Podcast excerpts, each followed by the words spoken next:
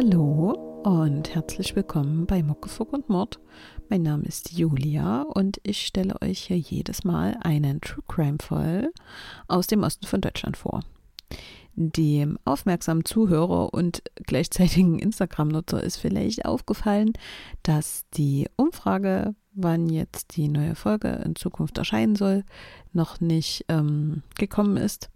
Der Grund dafür ist, dass ich mir zumindest dieses Mal, also für die heutige Folge, noch ein bisschen die ähm, Flexibilität beibehalten wollte. Ähm, genau, weil ja am Wochenende ein paar Termine anstehen und die Folge dann, äh, ihr die Folge jetzt dann vermutlich am Sonntag hören werdet. Aber in der kommenden, kommenden Woche, vermutlich am Mittwoch, könnt ihr dann zu dieser Thematik auf Instagram abstimmen. Heute habe ich noch mal eine Art, ja, ich sag mal Urlaubsfolge mitgebracht, denn der heutige Fall hat sein, ja, ich nenne es mal Ursprung im schönen Süd Südtirol. Ich weiß nicht, ob ihr dort schon mal gewesen seid, aber sollte das der Fall sein, stimmt ihr mir sicher zu, dass die Landschaft einfach ganz toll und atemberaubend ist. Und wir waren dieses Jahr dort und hatten da einen wirklich tollen Urlaub und eine wirklich tolle Zeit. Ich kann das nur jedem empfehlen, da auf jeden Fall mal hinzufahren.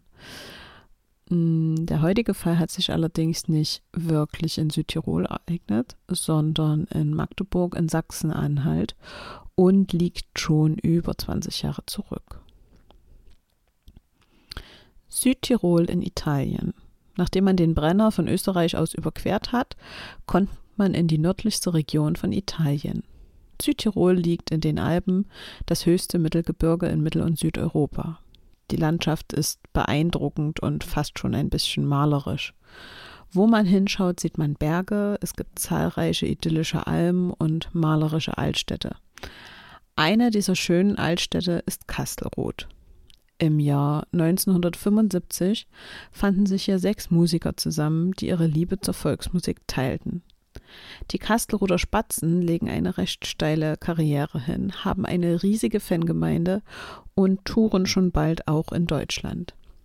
Sie singen von Heimat, Familie, Tradition und von den Bergen und treffen damit bei den vielen Menschen, die sie gerne hören, direkt ins Schwarze.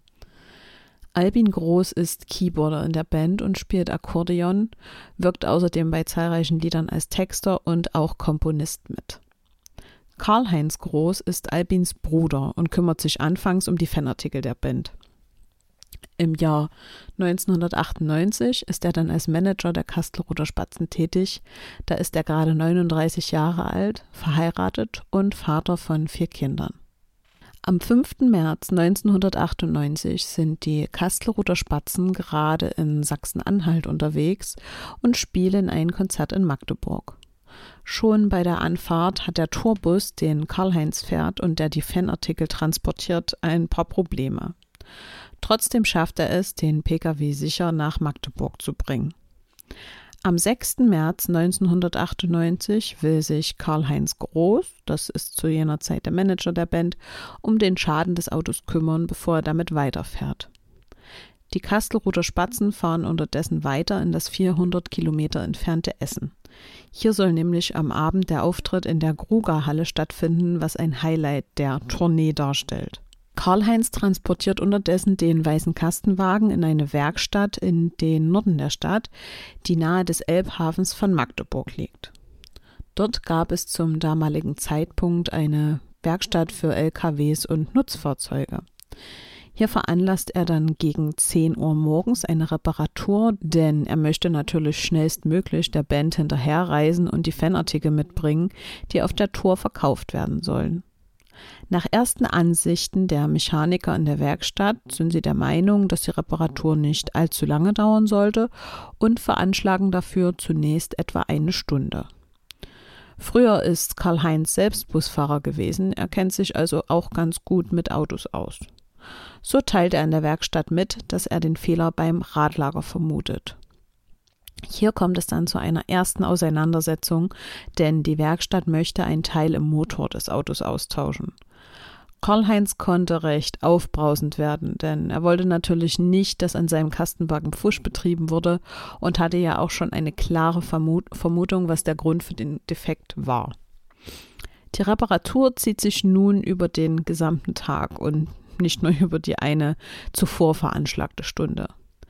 Karl-Heinz ist nicht den gesamten Tag über in der Werkstatt, so geht er beispielsweise bei einem nahegelegenen McDonalds etwas essen.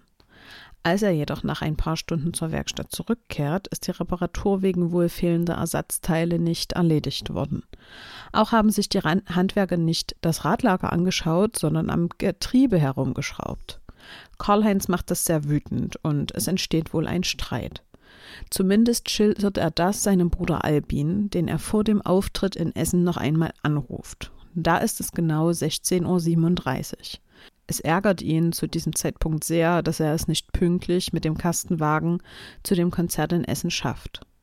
Karl-Heinz schimpft außerdem über die Mechaniker in der Werkstatt, mit dessen Arbeit er sehr unzufrieden ist. Albin und Karl-Heinz vereinbaren dann, dass der Bandmanager erst einmal mit der Bahn zum nächsten Konzert fahren wird, das dann am 7. März, also am nächsten Tag, in Glaurau in Sachsen stattfinden wird. Doch dazu wird es nie kommen. Etwa um 16.45 Uhr verlässt Karl-Heinz wortlos und verärgert die Werkstatt. Um 17.08 Uhr versucht er nochmal, seine Frau anzurufen, die den Anruf jedoch nicht abnimmt. Diese versuchte Kontaktaufnahme dauert auch nur wenige Sekunden an. Dann wird es kurzzeitig sehr still um ihn. Gegen 18.15 Uhr findet dann ein Lkw-Fahrer Karl-Heinz. Er liegt auf dem Rücken vor einer Lagerhalle auf der Steinkopfinsel, etwa zwei Kilometer von der Werkstatt entfernt, bei der er sich zuletzt aufgehalten hatte. Karl-Heinz blutet stark, atmet jedoch noch. Es regnet an jenem Abend, die Temperaturen liegen um den Gefrierpunkt. Der Lkw-Fahrer alarmiert sofort den Notruf und versucht den Körper des Verletzten noch mit einer Decke zu schützen. Auch der Chef des Lkw-Fahrers wird von seinem Angestellten kontaktiert, der sich ebenfalls zu der Unfallstelle begibt. Albin Groß erhält kurz vor Konzertbeginn, das ist ungefähr gegen 20 Uhr, eine Information, dass sein Bruder verletzt ist und in ein Krankenhaus gebracht wurde. Die Kastelruder Spatzen entscheiden sich jedoch, das Konzert erst einmal zu spielen, denn noch kennen sie das Ausmaß der Verletzungen ja nicht. Während des Auftritts hat der Bruder jedoch schon ein sehr ungutes Gefühl, das sich leider bestätigen soll. In der Magdeburger Uniklinik wird Karl-Heinz Groß unterdessen notoperiert. Leider überlebt dieser seine schweren Verletzungen nicht. Mehrfach gebrochene Rippen, schwere Rumpfquetschung und Schädelbrüche. All das ist zu viel für den Körper des Mannes. Nach dem Konzert erfährt Albin, dass sein Bruder kurz vor 23 Uhr gestorben ist. Nach dem Tod des Mannes gründet sich die Soko Spatz der Polizei. Zeitweise beschäftigen sich 60 Ermittler mit dem Fall. Mehrere Fragen stellen sich nach dem Tod von Karl-Heinz Groß. Wie kam er auf die etwa zwei Kilometer entfernte Steinkopfinsel, die nur über eine Straße zugänglich ist, die über eine Brücke verläuft? Wohin ging er nach dem Verlassen der Werkstatt? Und was ist zwischen 16.45 Uhr und 18.15 Uhr geschehen? Im Jahr 1998 war das ehemalige Industriegelände der Steinkopfinsel größtenteils eine Ruine. Nur das Hafengelände war zu jener Zeit noch in Betrieb. Auch der Fund des Mannes durch den Lkw-Fahrer war wohl eher ein Zufall, denn in der alten Lagerhalle bewahrte man altes Brot auf, das er zu jenem Zeitpunkt dort abladen wollte. Es ist also nicht davon auszugehen, dass Karl-Heinz auf der Steinkopfinsel irgendetwas zu erledigen hatte, vor allem nicht ähm, in der Lagerhalle oder bei der Lagerhalle, wo das ja, alte Brot aufbewahrt wurde. Die Kleidung und vor allem auch die Schuhe wiesen außerdem nicht so starke Verschmutzungen auf, wie es der Fall gewesen wäre, hätte sich Karl-Heinz auf der Steinkopfinsel wirklich ja, aufgehalten oder wäre dort herumgelaufen, weil die Insel einfach durch den Regen extrem schlammig gewesen ist und ja, also diese, diese starken Verschmutzungen waren einfach auf seiner Kleidung, also auf sein, an seinen Schuhen äh, oder an der Hose nicht zu finden. Gegen 16.45 Uhr war es an jenem Tag schon dämmerig, noch nicht dunkel, aber den Hafenarbeitern war trotzdem nichts Ungewöhnliches aufgefallen, sodass sie als Zeugen zu jedem Zeitpunkt auch ausscheiden. Als die Polizei den Auffindeort betritt, ist Karl-Heinz Groß bereits in der Klinik. Zu dem Zeitpunkt, als die Polizei an dem ja, Ort eintrifft, wo der Verletzte gefunden worden ist, ist es schon dunkel. Es regnet noch immer und die Temperaturen lagen, wie ich ja schon gesagt hatte, um den Gefrierpunkt. Mithilfe der Dienstfahrzeuge und des LKWs versuchten dann die Ermittler, die schlechten Licht- und Sichtverhältnisse auszugleichen und sich erstmal einen Überblick zu verschaffen. Durch die Rettungsmaßnahmen vor Ort und die Witterung war die ursprüngliche Beschaffenheit des Fundorts recht stark verändert worden, sodass eine Spurensicherung nur sehr schwer möglich gewesen ist. Die Rechtsmedizin untersuchte nach dem Tod des Opfers seine Verletzungen eingehend. Hier konnte man zwei große Verletzungskomplexe feststellen, bei denen jedoch nicht klar ist, welche zuerst entstanden sind. Einmal gab es da Verletzungen im Bereich des Kopfes. Hier fanden sich zwei aufgeplatzte Stellen der Kopfhaut mit Knochenbrüchen des Schädels darunter, die zu Hirnverletzungen führten. Und im Bereich des Rumpfes. Dazu zählen Rumpfquetschungen, Rippenbrüche, Wirbelsäulenbrüche, Einbruch des Schulterblatts, Verletzungen von Lunge und Leber. Vermutlich, so wird es dann zumindest rekonstruiert, gab es einen starken Schlag von rechts hinten gegen den Kopf. Es wird also ausgeschlossen, dass diese Verletzung am Kopf von einem Sturz stammte. Auch ein Kampf wird ausgeschlossen, da keine Abwehrverletzungen an dem Opfer zu finden sind. Nun folgt also erst einmal die Suche nach einem Tatmotiv. Ein Raubmord kann recht schnell ausgeschlossen werden, da Karl-Heinz Groß etwa 7000 Mark Bargeld bei sich hatte, ein hochwertiges Handy und auch noch ja, seinen Schmuck bei sich trug. Nichts davon hatte man ihm gestohlen. Eine Option, die für die Ermittler in Frage kommt, ist ein vermeintlicher Unfall mit einer anschließenden Verdeckungstat. So wäre also ein Einquetschen, beispielsweise zwischen Wand und eventuell einem LKW oder auch ein Überrollen von Karl-Heinz Groß möglich gewesen, um zu solchen körperlichen Verletzungen zu führen. Dabei kann allerdings der Lkw-Fahrer, der das Opfer ja gefunden hat, ausgeschlossen werden. Ähm, man hat natürlich dann sein Fahrzeug untersucht und auch die Befragung hat nicht ergeben, dass er etwas mit dem Mord oder dem ja, Unfall zu tun gehabt haben könnte. Die Kopfverletzungen können nicht von einem Unfall stammen, das wird auch in der Rechtsmedizin festgestellt, sondern wurden Karl-Heinz Groß absichtlich zugefügt mit einem stumpfen, harten Gegenstand. Die Polizei möchte mit ihren Ermittlungen natürlich herausfinden, wer für den gewaltsamen Tod des Mannes verantwortlich ist. So werden dann am 7. März über 100 Ermittler auf das Gelände der Steinkopfinsel geschickt, um nach Spuren zu suchen. Auch in der Öffentlichkeit wird um Hinweise gebeten. Die Polizei geht davon aus, dass der Täter Ortskenntnisse gehabt haben muss, da der Fundort von Karl-Heinz Groß nicht ein Ort ist, an dem man ja zufällig vorbeiläuft oder vorbeifährt. So werden etwa 800 Personen im Zusammenhang mit dieser Tat befragt. Fünf von ihnen werden als tatverdächtig eingestuft. Aber gegen keinen von ihnen konnte man den Verdacht so stark erhärten, dass eine DNA-Abgabe möglich gewesen wäre aber auch die Mitarbeiter der Werkstatt geraten in den Fokus der Ermittlungen. Immerhin hat sich Karl-Heinz Groß in der Werkstatt längere Zeit aufgehalten und es war zu Meinungsverschiedenheiten gekommen. Von ihnen hatte man DNA-Proben nehmen können und mit einer Speichelprobe abgeglichen, die man auf der Kleidung von Karl-Heinz Groß gefunden hatte. Ein Treffer gab es hier jedoch nicht. Ein weiterer Verdacht besteht kurzzeitig gegen den ja, Fanclubleiter der Kastelroder Spatzen in Magdeburg und dessen Frau. Zwischen Karl-Heinz Groß und dem Leiter des Fanclubs hat es einen Streit gegeben, weil man dem Club den Status eines offiziellen Fanclubs entzogen hatte. Außerdem war der Fanclubleiter auch Lkw-Fahrer und kannte die Steinkopfinsel. Doch auch hier gab es nach Überprüfung der Fingerabdrücke und des Autos keine Spuren. Die Polizei hat sich bei ihren Ermittlungen auf viele Richtungen konzentriert und etliche Möglichkeiten in Erwägung gezogen. Doch bis heute konnte das Verbrechen nicht aufgeklärt werden. Was heute noch bleibt, sind die DNA-Anhaftungen, die man auf der Jacke von Karl-Heinz Groß gefunden hat und von denen man nun hofft, dass sie eines Tages den Täter zutage füttern. Seit dem 15. Juli 2003 ruhen die Ermittlungen, da es keine neuen Spuren gibt.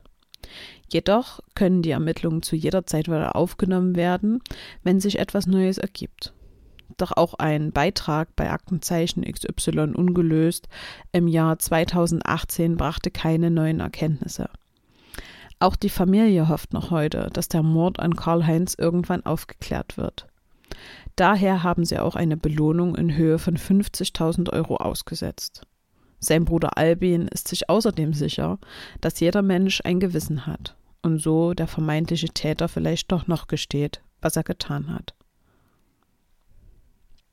Okay, wir sind in der Nachbesprechung angekommen ähm, Mordfall Albin Groß ist es ja nun so, dass es, ich sag mal, drei Theorien gibt, die meiner Meinung nach alle drei auch sehr plausibel und möglich klingen. Entweder wurde Karl-Heinz Groß von einem Fremden angefahren und, um die Tat zu verdecken, wurde ihm danach noch die stumpfe Gewalt gegen den Kopf zugefügt. Oder aber Albin Groß wurde aus einem unbekannten Grund in einem Streit schwer verletzt und um diese Spuren der Verletzung zu verwischen, hat man ihn nachträglich noch mit dem Auto angefahren. Die letzte Möglichkeit ist, dass der Bandmanager vielleicht zufällig Zeuge eines Verbrechens geworden ist und infolgedessen umgebracht wurde, da er etwas gesehen hatte, was er nicht sehen sollte. Welche der drei Möglichkeiten da nun auch immer zutreffend ist oder zutreffend sein sollte.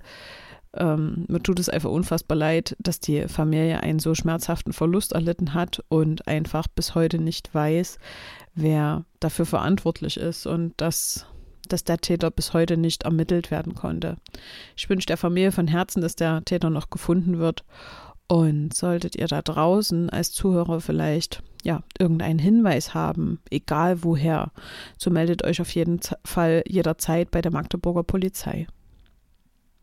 Wir sind nun am Ende der heutigen Folge angekommen und wie immer könnt ihr mich bei Fragen, Anregungen und so weiter, ihr wisst schon, erreichen unter info at muckefuckundmord.de oder via Instagram kontaktieren unter muckefuckundmord.podcast.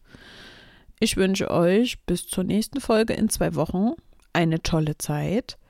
Ähm, stay tuned für die Umfrage, die am Mittwoch erscheinen soll. Ich hoffe, ich vergesse es nicht. Ich garantiere für nichts. Mein Kopf ist ähm, in den letzten Wochen zu einer Art Sieb mutiert, aber ähm, genau, ich, ich gebe mir die allergrößte Mühe dann äh, können wir da zusammen einen Tag erörtern oder, oder festlegen, an, ja, an welcher die neue Folge dann immer erscheinen soll.